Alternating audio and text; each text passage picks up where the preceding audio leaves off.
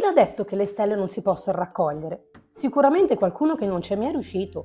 E come se lo si può fare? Ma bisogna essere temerari ed essere dotati di una buona dose di fantasia. Per prima cosa devi decidere in cuor tuo cosa rappresentano per te le stelle e poi decidere un metodo di assegnazione. Per renderti meglio l'idea, ti spiegherò cosa rappresentano per me. Nel mio caso, una stella equivale a un traguardo raggiunto. Me ne assegno una ogni qualvolta mi sento fiera per aver fatto un qualcosa. Adesso tu mi chiederai, e poi cosa te ne fai? Domanda astuta. Hai presente quei momenti di sconforto dove tutto ti sembra sprofondare nelle tenebre? Ecco, proprio in quei momenti tiro fuori le mie stelle ed illumino il cammino davanti a me. Geniale, no?